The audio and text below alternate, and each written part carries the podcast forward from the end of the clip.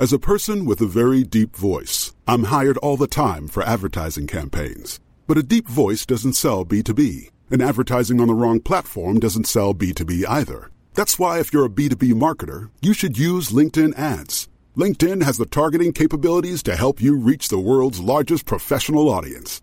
That's right, over 70 million decision makers all in one place. All the big wigs, then medium wigs, also small wigs who are on the path to becoming big wigs. Okay, that's enough about wigs. LinkedIn ads allows you to focus on getting your B2B message to the right people. So, does that mean you should use ads on LinkedIn instead of hiring me, the man with the deepest voice in the world?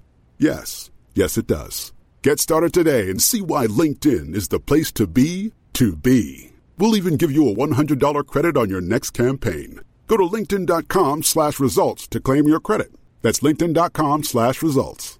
Terms and conditions apply. Don't you love an extra $100 in your pocket? Have a TurboTax expert file your taxes for you by March 31st to get $100 back instantly. Because no matter what moves you made last year, TurboTax makes them count. That means getting $100 back and 100% accurate taxes only from Intuit TurboTax. Must file by 331. Credit only applicable to federal filing fees with TurboTax full service. Offer can be modified or terminated at any time. Folks, welcome to Dan Snow's History. It's a Friday. It's a Friday during a global lockdown for COVID. So we listened to history teachers and they asked us to produce more content uh, for students. And this is my attempt. This is my attempt to do so. We've had the wonderful Professor Anna Whitelock talking about the Tudors. We've had the equally wonderful Dr. Mark Morris talking about the Middle Ages. What were they in the middle of? And what do we get medieval on? Now we've got Helen Rappaport she is a specialist in Russian history, uh, and we are talking to her about the Russian Revolution. This is a gallop through the Russian Revolution, everybody. Uh, and it is accompanied, as ever, with these lockdown learning specials by a worksheet prepared by the wonderful Simon Beale, UK, uh, a UK teacher. The worksheet is available in the information wherever you listen to this podcast, I will be tweeting it out as well. So, huge thank you to him as ever. Huge thank you to Helen Rappaport for rampaging through the fall of the Romanovs uh, with us. And 100 years ago, at the moment, uh, Russia and Eastern Europe were still undergoing the trauma of that revolution. And the upheavals would continue, well, arguably to the present day. Hasn't been an easy ride the last hundred years of Russian history, let's be honest. Um, so enjoy this podcast. If you want to get more podcasts about Russian history, we've got quite a lot on History Hit TV. It's a digital history channel with audio and video. It's like the Netflix for history, but many ways better than Netflix because it's got audio on there as well. So take that, Netflix. It's like Audible and Netflix all wrapped up into one beautiful history location. Um, it, it's the January. It's still January. You get the January sale at the moment. Um, you get a, a, month for free if you use the code January when you go to historyhit.tv, and then you get three months for eighty percent off. So that'll see you through lockdown. We're going to be in. We're going to be post vaccine. We're going to be post Regeneron wonder drug. We're all going to be hugging. We're going to be having a great time. Let's get some History Hit TV in the meantime. Tie you over till those halcyon days in the future when we can go back to worrying about the climate crisis, which will be which will be a nice change. Um, and also come to the live tour. We've got a live tour in the UK in the autumn. It's going to be awesome. Uh, go to historyhit.com slash tour. In the meantime, though, everyone, enjoy Helen Rappaport.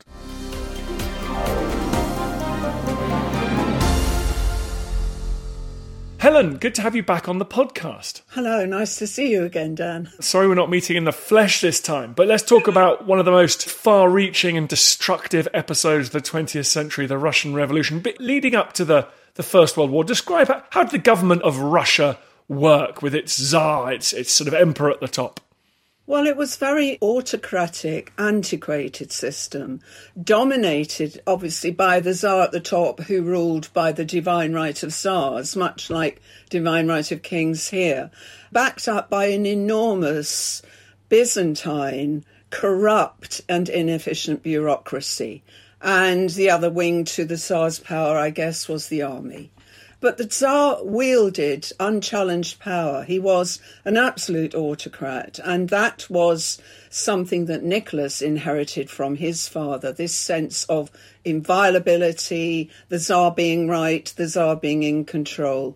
So it was a very, very controlled system of government in the sense that there was little or no democratic rights anywhere for anyone. So you've got the autocrat, you've got the sort of power being focused in the body of one human who thinks he's been put there by God, does he? Yeah, Nicholas implicitly believed in his divine right as Tsar, All even though he'd been unprepared to be Tsar, of course, when he became Tsar in 1894. His father had died suddenly and quite young at the age of 46. Nicholas hadn't done the groundwork for the job he was taking on. And he was petrified, actually. He was really very frightened and apprehensive when he became Tsar because he didn't feel up to the job. I don't think Nicholas ever felt up to the job. He was well meaning, well intentioned, he did his best, but it was just a, a, monstrous job to take on, controlling such an enormous country with so many different races, religions. You know, it's, it was vast. How could one man be in charge of all that? Until the First World War came along and really finished him off, things were pretty shaky anyway, right? There were revolutions and riots. Shaky, not shaky. You see, the perception is that, oh, right, Russia was going down the pan and it was all catastrophic and there was inevitable revolution on the cards. Yes, in that sense, politically.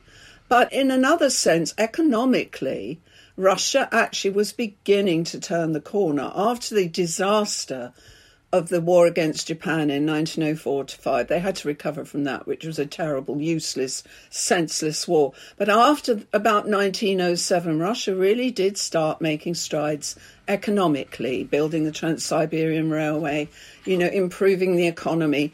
And it was on the way to being something of an industrial powerhouse. But of course, the war changed all that. Yes, let's talk about the First World War. We won't go into the start of the First War. That's a whole different topic. But Russia gets yeah. involved. Except that Nicholas was terribly reluctant. Nicholas was not a warmonger. He did not want to enter that war. He was very reluctant to declare war, but he felt duty bound to defend the Russian Orthodox Christians within the, the empire during that war, and also to. He was very loyal to his allies. He was very loyal to his British allies. And Little Serbia is a, key Russian ally, same religion, similar language. They got effectively started on by the Austro-Hungarian Empire, so so Nicholas got involved. What effect did the war did the war go well for Russia? No, not at all. You see, you have to remember with Russia being such a vast country that the army was I mean the rank and file of the army was conscript, largely peasant conscript. So illiterate young men from rural Russia, peasant class, who were very reluctant in the first place to be conscripted. And they were led by some pretty awful, inefficient generals who got their jobs through connections to the Romanov family or personal influence, bribery and corruption, you name it. So the Russian army was poorly led. And unfortunately, Nicholas made the mistake after some really bad losses in Galicia and some setbacks in the first sort of 18 months or so. He was persuaded that the only thing he could do was take over command of the army. So he pushed out his quite competent uncle, Nicolasha, Grand Duke Nikolai, who was at C-in-C, and took over command of the army. And of course, the rot set in from that point because the minute Nicholas took over command of the army, he also left Petrograd and he was no longer around to keep an eye on what was happening there. But it was a disaster, although, having said that, what wasn't a disaster, although the army was poorly equipped and suffering terrible losses and desertions, what wasn't a disaster was the figurehead of the Tsar at the front with his son, the Tsarevich. So they were much loved and respected by the peasant army, you know, that sort of the little father of Russia presence was a positive,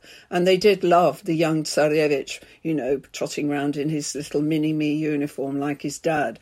So that was a positive Nicholas presence in terms of the grassroots of the army. But by then, the army had suffered such losses and terrible malfunctioning supply lines, you know, soldiers literally without boots, without ammunition, and the whole thing just totally fell apart. You say it fell apart. Was there opposition in Russia? Were there underground groups working to destabilize the monarchy, or did it just collapse because of the war and, and its own failings? There are two sides to this story. There is the fact that the underground revolutionary movement had been going in Russia since they assassinated Alexander II in the 1880s. It was becoming more and more of a visible presence, more and more different dissident groups becoming more active, agents provocateurs stirring up strikes and revolts and shutdowns. So they were becoming a much more visible presence. But one of the major reasons, I think, for the breakdown in Petrograd was hunger, famine, lack of food, because most of the food was being diverted to the army at the front. And literally, the Russian people were starving. So, what really triggered the breakdown of public order in Petrograd initially was not political. It was women going out on International Women's Day, marching with banners saying, Feed our children, we need bread. So it was bread riots, really. It's a bit like Versailles, you know, 1789, when the women marched on Versailles demanding food, demanding bread. Hunger is a powerful trigger in revolution. It's the basest instinct. People were hungry, they're going to protest. So the war's going badly, the state is falling apart, people are protesting. Take me through what happened next. This is the issue. Nicholas is away at the front. He's not getting accurate reports of what really was going down in Petrograd. Why was that? Well, because his wife, Alexandra, underplayed it all. She basically thought it was a few hostile, angry revolutionaries stirring up popular dissent, and that once the weather got colder, they'd all go home and shut up. So, first and foremost, he was also not given proper intelligence by his own ministers in Petrograd, not told the truth of how serious the situation was becoming. So he stayed at the front over in Belarusia at Mogilev and thought everything was under control. Meanwhile, of course, his wife is out at the Alexander Palace with five children, all sick with measles and telling him it's all right, you know, they'll get over it, everything's fine, nothing serious is going to happen. Meanwhile, resentment against Alexandra, of course, was very profound by 1917 because, rightly or wrongly, the popular perception of her was that she was a German spy because she was born in Hesse, of course, she was a German. Uh, that she was colluding with Rasputin in the downfall of Russia. And then, then know, there was this terrible, terrible character assassination going on and, of her and Rasputin as being the architects of Russia's doom and downfall. So there was chaos in every direction, every way you looked. The whole system was falling apart. There's a terrible atmosphere of mistrust behind the scenes, even of Alexandra and her wise guru, Rasputin. And he was a guru to her. The Romanov family had been plotting to get rid of Rasputin because they saw him as a malign influence. And in fact, he reached the point where Alexandra's Romanov relatives were saying, well, look, you know, we have to shut her up in a, in a monastery somewhere because she's causing so much damage. She did cause a lot of damage uh, because she was wrong about those riots. They kept going, they kept getting worse.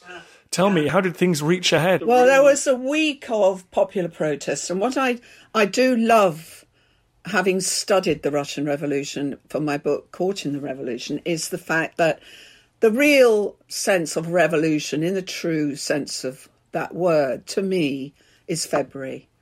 I completely dismiss October as a genuine revolution. It wasn't. It was a coup. It was a very simple, straightforward Bolshevik coup. The real grassroots popular revolt of people getting on the streets, mothers, women, people across all the professions in Russia. You know, it wasn't just grassroots workers and and lower class people. You know, even people from the moneyed classes were out there protesting. And it was protests about lack of food, lack of democratic rights, workers' rights, housing, you name it. And there was a whole week where day in, day out, people got out on the streets and they marched and they had meetings and they protested. And that really, for me, was the People's Revolution of February, which was completely and utterly betrayed by October. Well, we'll come on to the October Revolution in a second. But after this week of marching, what happens? The Tsar abdicated. He was, of course, away at military HQ. He was persuaded by two deputies from the Duma who went out there and said to him, Look, you've got to abdicate for the sake of the country. It's all falling apart. And also, the other thing to bear in mind is that they pressured Nicholas over that bearing in mind that the Russian army was in disarray, a very high desertion rate, the morale was incredibly low, and they basically said to him, "You, you know, you've got to keep Russia in the war. You've got to keep the war effort going. If you stand down, things might stabilise." So, for the good of Russia, and I have to say, Nicholas, in many ways, was a good man, a very good man. He abdicated. And many historians now are arguing that he was absolutely tricked into abdicating for what he thought was the good of Russia. And ultimately, of course, it wasn't. It was for something far, far worse than Tsarism. By the time he'd abdicated, Alexandra and the children had been put under house arrest at the Alexander Palace, 15 miles out of Petrograd, at Tsarskoye Selo. She had was now utterly trapped, of course. The children were too sick to be moved, so a provisional government was set up. Nicholas was brought back by train and put under house arrest with his family. A provisional government was established to try and kind of gain a hold on the situation and introduce some kind of collaborative democratic kind of government, interim government, till they could have proper elections to a constituent assembly. So it was very, very volatile situation, very tenuous, lots of different rival factions and groups waiting for the moment to try and seize control. So it was an extremely unstable period from March through to October. And in fact, in July, the Lenin and the Bolsheviks had plotted to try and stir up more protests and seize power then, but it, it, it was defused and they failed. So the provisional government juddered on from bad to worse, basically.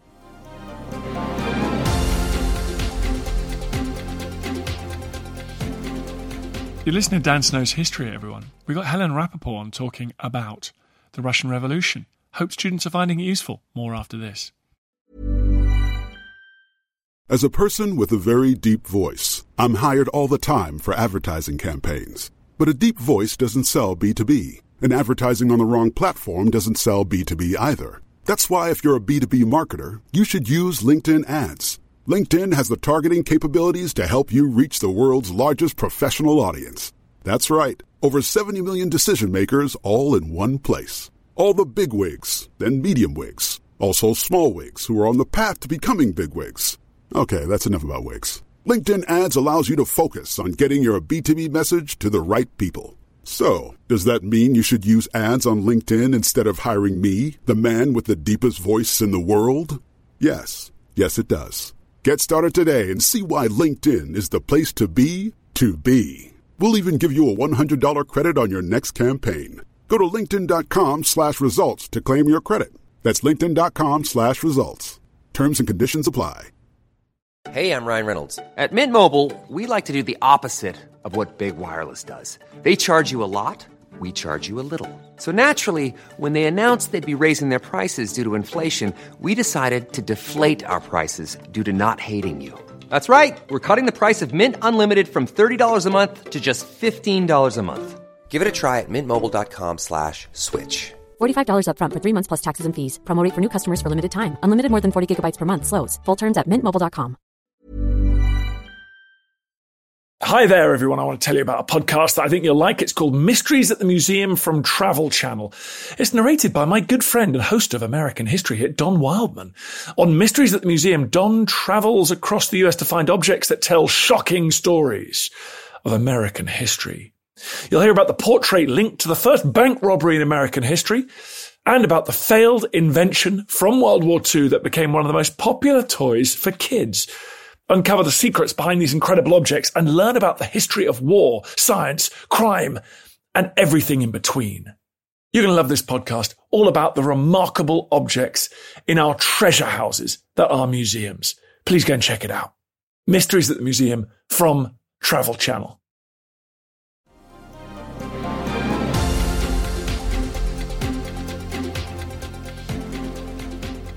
You mentioned Lenin and the Bolsheviks. Tell me, who are they? The origins of Lenin's political party is the Russian Social Democratic Labour Party, which was a revolutionary party founded in 1898 in Minsk by Lenin and a, a group of half a dozen friends, most notably a friend called Martov.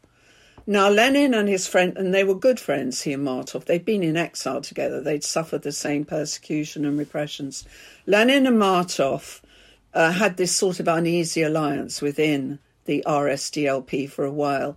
But as time went on, it became increasingly clear that Lenin had a very different agenda, a very extremist, cold blooded, controlling Jacobin, French revolutionary type agenda, whereas Martov had a more liberal, all embracing idea of what kind of party they should be um, at the head of. So by 1903, there was a big, big split between Lenin's group who wanted to create a hardline controlling elite of the, the best brains in the party to keep tight control over the plans to, to get a revolution achieved. So they had a big split at a conference which was held in secret in Brussels and also in London in 1903. The party split. The hardliners with Lenin were known as the Bolshinstvo, the majority. So Bolshevik means the bigger, the bigger part, the majority. And Menshevik's group were the Mensheviki, i.e., the minority. And those are the two fundamental groups that diverged. And under Lenin, the Bolsheviks became more and more hardline. And they eventually, you know, were the ones who plotted the revolution in October and took over in October. All these exiles They've been living abroad. They all rush back to Russia and they spend the summer months of 1917 just sort of making trouble. Plotting against each other, making trouble. And meanwhile, of course, the Russian population are starving and it's utter chaos. What was extraordinary reading uh, and researching my book on the Petrograd in 1917 was how many of the foreigners who were trapped there, and there were a lot of foreigners stuck there, how they observed this complete collapse of society and the people running around, you know, robbing and killing and shooting. And it was very, it became very violent. And the provisional government, the kind of temporary government that had been set up, was just unable to get a grip on Russia. Absolutely couldn't. One of the main problems they couldn't get a grip was they were led eventually. I mean, he began off as Minister of Finance, I think. Uh, a Minister of Justice. That was Alexander Kerensky, who eventually became Prime Minister. He basically, his fatal flaw was that he wanted to keep a foot in both camps. So he wanted to keep a foot in the, the more liberal remnants of the old guard who were running the provisional government. But there was now a very powerful rival faction, of course, which were the Petrograd Soviet of workers' deputies set up by the hardline revolutionaries who supported the Bolsheviks. So he had actually a seat in both bodies, but he couldn't, there was no way you could bring those two extremes together. And so, really, it was all down to the Petrograd Soviet calling the shots and eventually taking over. And so, Helen, that's the Petrograd Soviet. Petrograd is, is the capital of Russia a Soviet's like an alternative parliament just, just made up of working ah, people. The Petrograd Soviet was comprised of revolutionaries from the factories, plus remnants of the army and navy who were hardline revolutionaries. They had another Soviet in Moscow, so this was like a revolutionary council or committee in opposition to the more liberally minded provisional government. And they just gave them constant jip and aggravation the whole time. Because basically, the problem with the Petrograd Soviet was because it was comprised of workers, they had the power because they controlled the railways, they controlled industry, and, you know, they could basically cripple things. And so, Lenin and his Bolsheviks how do they seize power? They walked in effectively. I mean, one of the biggest lies in history is Eisenstein's film of the storming of the Winter Palace, and I'm sure even students may have seen shots of it, that famous scene where all these workers brandishing guns climb over the gates of the Winter Palace and rush in and take the Winter Palace. By October, the provisional government was in such disarray uh, uh the next thing you know, Kerensky hotfoots it out. He, he saves his own skin. And the Bolsheviks literally by the time they walked into the Winter Palace, it were only the only guards it had there were a few army cadets and a few women members of the Women's Death Battalion. There was no resistance. They practically, I think, about five people died when the Winter Palace was taken, and then the minute they got in, what did they do? They proceeded to raid the Winter Palace wine cellars and get drunk beyond description. So that's revolution. It wasn't a pretty revolution, the Bolshevik revolution. It was just a walkover.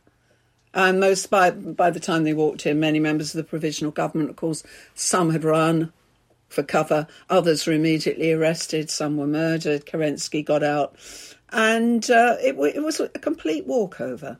But how do they consolidate power? They've seized the kind of government offices. They've seized the main former royal palaces. How do they establish government in Russia? Well, the way all dictatorships do through terror, reign of terror.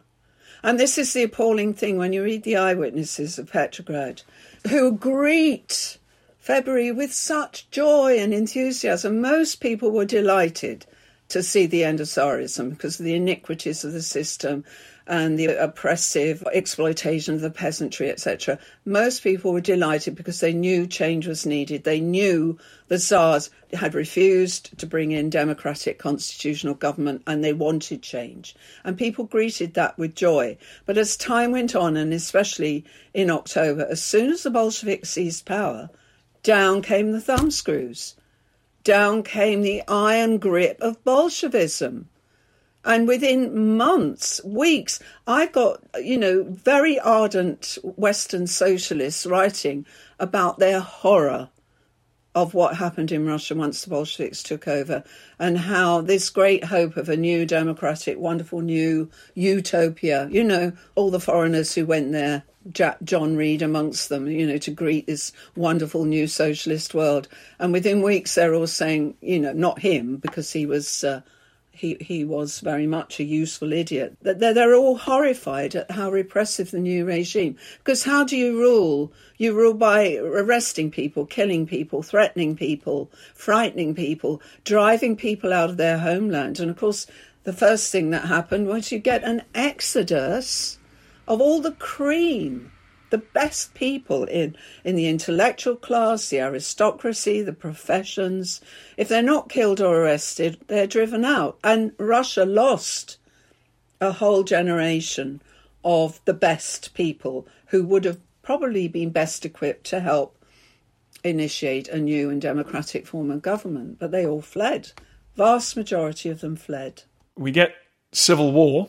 Just give us a sense of the scale of that war and the scale of suffering. Well, first, I must say that it broke Nicholas II's heart when the Bolsheviks took Russia out of the war. He was a man of honour, and to see his country let down the Allies broke his heart, and I don't think he was ever the same again. Once Russia came out of the war, of course, they were gathering again dissident groups fighting the Bolsheviks from day one. The largest was a fairly amorphous group called the White Russians, who were various remnants of the old provisional government, monarchists, ardent monarchists, others who were just kind of republicans but not revolutionaries, who basically uh, tried to stage a counter revolution, and the counter revolution gathered steam pretty much in Siberia and across the Trans Siberian Railway out in that part of Russia. But the problem with the White Russian counter revolution was they were not organised. There were various groups all singing from different hymn sheets. If they'd had a unified policy, a unified leader, but because there were different pockets of resistance, they never were a sufficient force to defeat the Bolsheviks. So, you know, by the spring of 1919, the Bolsheviks were really consolidating their power. And the other great thing that made a big difference, of course, Trotsky created the Red Army. And they had a massive new military force to counter the old officer class who many remnants of the officer class were fighting with the monarchists, with the White Russians, and um, that you know they couldn't prevail because they were too disparate. The groups were too separate from each other. Well, you mentioned the Tsar and the White Russians. The Tsar and his family were held in captivity in a remote location. The White Russians approached, and what happened? The White Russians didn't really get near to Yekaterinburg. It was actually the Czechs. A lot of Czech prisoners of war had been held because they were members of the Austro Hungarian army who'd been fighting with Germany. And they were released and were being transported out of Russia and, and basically mutinied and turned back and joined the resistance. They joined the, the White Russian counter revolution. And they were the ones who took Yekaterinburg. And, uh, well, people say if they got there a week earlier, could they have saved the Romanovs? I doubt it. I think the Bolsheviks would have murdered them, whatever, if they'd known. But they knew the city was going to fall. They knew the Czechs were approaching.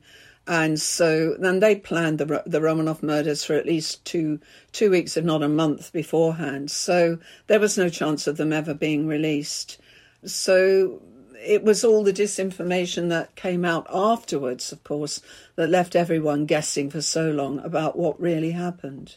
So the Romanovs were taken down into a cellar by their captors and executed. I never ever say that word. Murdered, murdered. You have to remember, they were not put on trial.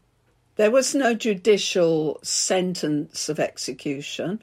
They they had no rights to appeal or have any kind of legal defence. They were murders, pure and simple, and it was a grotesque and hideously botched murder as well. No, the descriptions of it are, are completely terrifying. Just to finish off, try and give all the students listening to this a sense of the the conse- I mean, if we can, are the consequences are ongoing. What were the consequences of this of this Russian Revolution of this upheaval? Pretty grim, I would say. The trouble is, it's the old adage, you know, all revolutions ending up end up eating their own children, and that kind of monolith of oppression and destruction ultimately failed, and it inaugurated a terrible period of an attempt to destroy uh, much of Russia's great cultural heritage. Look at how churches were blown up under Stalin. They drove out all the literary talent, all the intellectual talent. And I've just been writing about that in the new book I've been working on about the many, many Russian intellectuals and artists and people who fled to Paris and Berlin and elsewhere. They drove out the cream of their intellectual elite and replaced it with this hideous dictatorship of of cruelty and power and repression and censorship. And in terms of the Soviet Union's relationships with the rest of the world through the 1920s and 30s, it was a we think of the Cold War after the First World War, but was there almost a state of Cold War even from the from the beginning of the Soviet Union? Oh, yes, because it was pretty much shut off. The only people from the West who saw, who were invited to go there, were the were the fellow travellers, as they were called. Fellow travellers were people who were sympathetic with this idea of the new socialist world, the new communist world, the brave new world. So the only people they really allowed in to see it were people like George Bernard Shaw and uh, Theodore Dreiser and various American journalists who were all very pro the Bolshevik takeover. But people didn't have a real chance in the West to see the real Russia for a very long time. And it was ultimately down to the dissident movement to keep alive the truth, to get the message out through Samizdat, which was this, this um, underground press called Samizdat, where things were, were, were typed up on very, very thin tissue paper almost and circulated. In Russia during the 30s under Stalin, all uh, most of their great poets were repressed. Anna Mandelstam. And what happened was people remembered, they recited, they learnt great chunks of Russian poetry and, and kept it alive, the dissident poets, by circulating it orally underground. And the one thing I learned too when I was in Russia at, at Ekaterinburg, I asked the old ladies there at the church during the commemoration ceremony on the Romanovs, and I said, How did you keep your faith alive? Under Stalin, and they all said we we practiced our religion in secret. We took our children in secret to be baptized. You see, the one thing that Lenin never achieved, and nor did his successors, was to kill religious belief in Russia. Religious faith went underground, and in the end, it's bubbled up again and it's resurgent. So. Uh, I think for many living through those years, their religious faith kept them going. Well, Helen, thank you so much for that huge gallop through one of the most important events of recent history. That's very kind. What's what's your most recent book? The race to save the Romanovs is about how the West failed to get them out, and it wasn't all King George's fault. Let's be kind. Poor old King George. It wasn't all down to him, not by a long stretch. Uh, I've just written a book all about the Russians who fled after the revolution to Paris. And I'm now working on Mary Seacole's biography, so I'm back to the Crimean War now. Well, crikey, come on the back on the podcast and talk to us about both of those two new projects, please, soon. Well, I'd love to. I'd love to. Thank you for asking. thank you very much indeed. Right, thank you.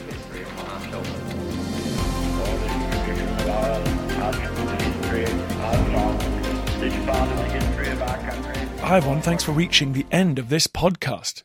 Most of you are probably asleep, so I'm talking to your snoring forms. But anyone who's awake, it would be great if you could do me a quick favour. Head over to wherever you get your podcasts and rate it five stars and then leave a nice glowing review. It makes a huge difference for some reason to how these podcasts do.